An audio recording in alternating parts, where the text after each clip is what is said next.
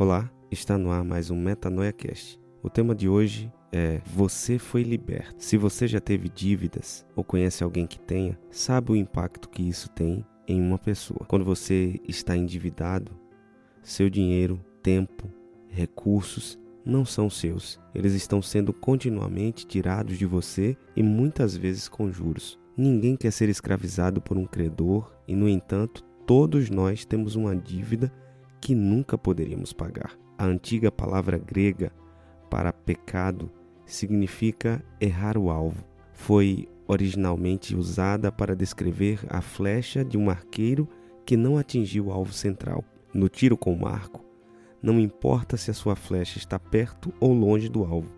Se você não acertar o centro, você perde.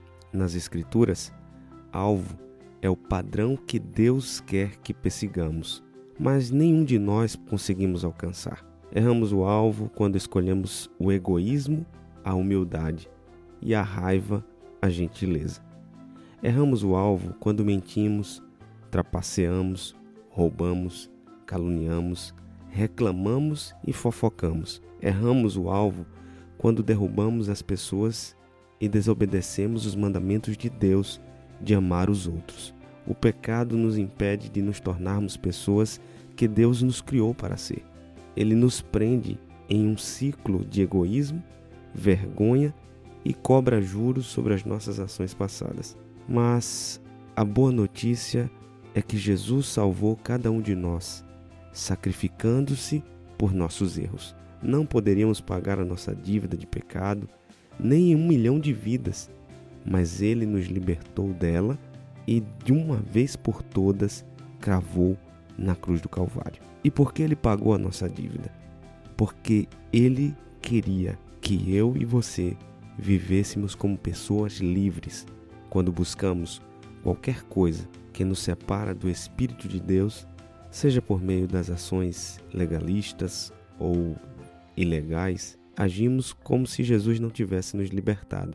Mas quando escolhemos amar os outros como Jesus nos amou, isso mostra que valorizamos o sacrifício de Jesus e que queremos abraçar a liberdade que ele comprou para nós.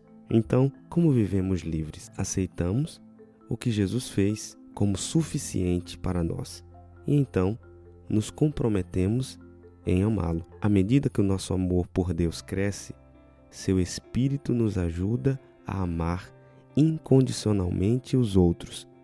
Em vez de guardar rancor, o Espírito nos ajuda a perdoar.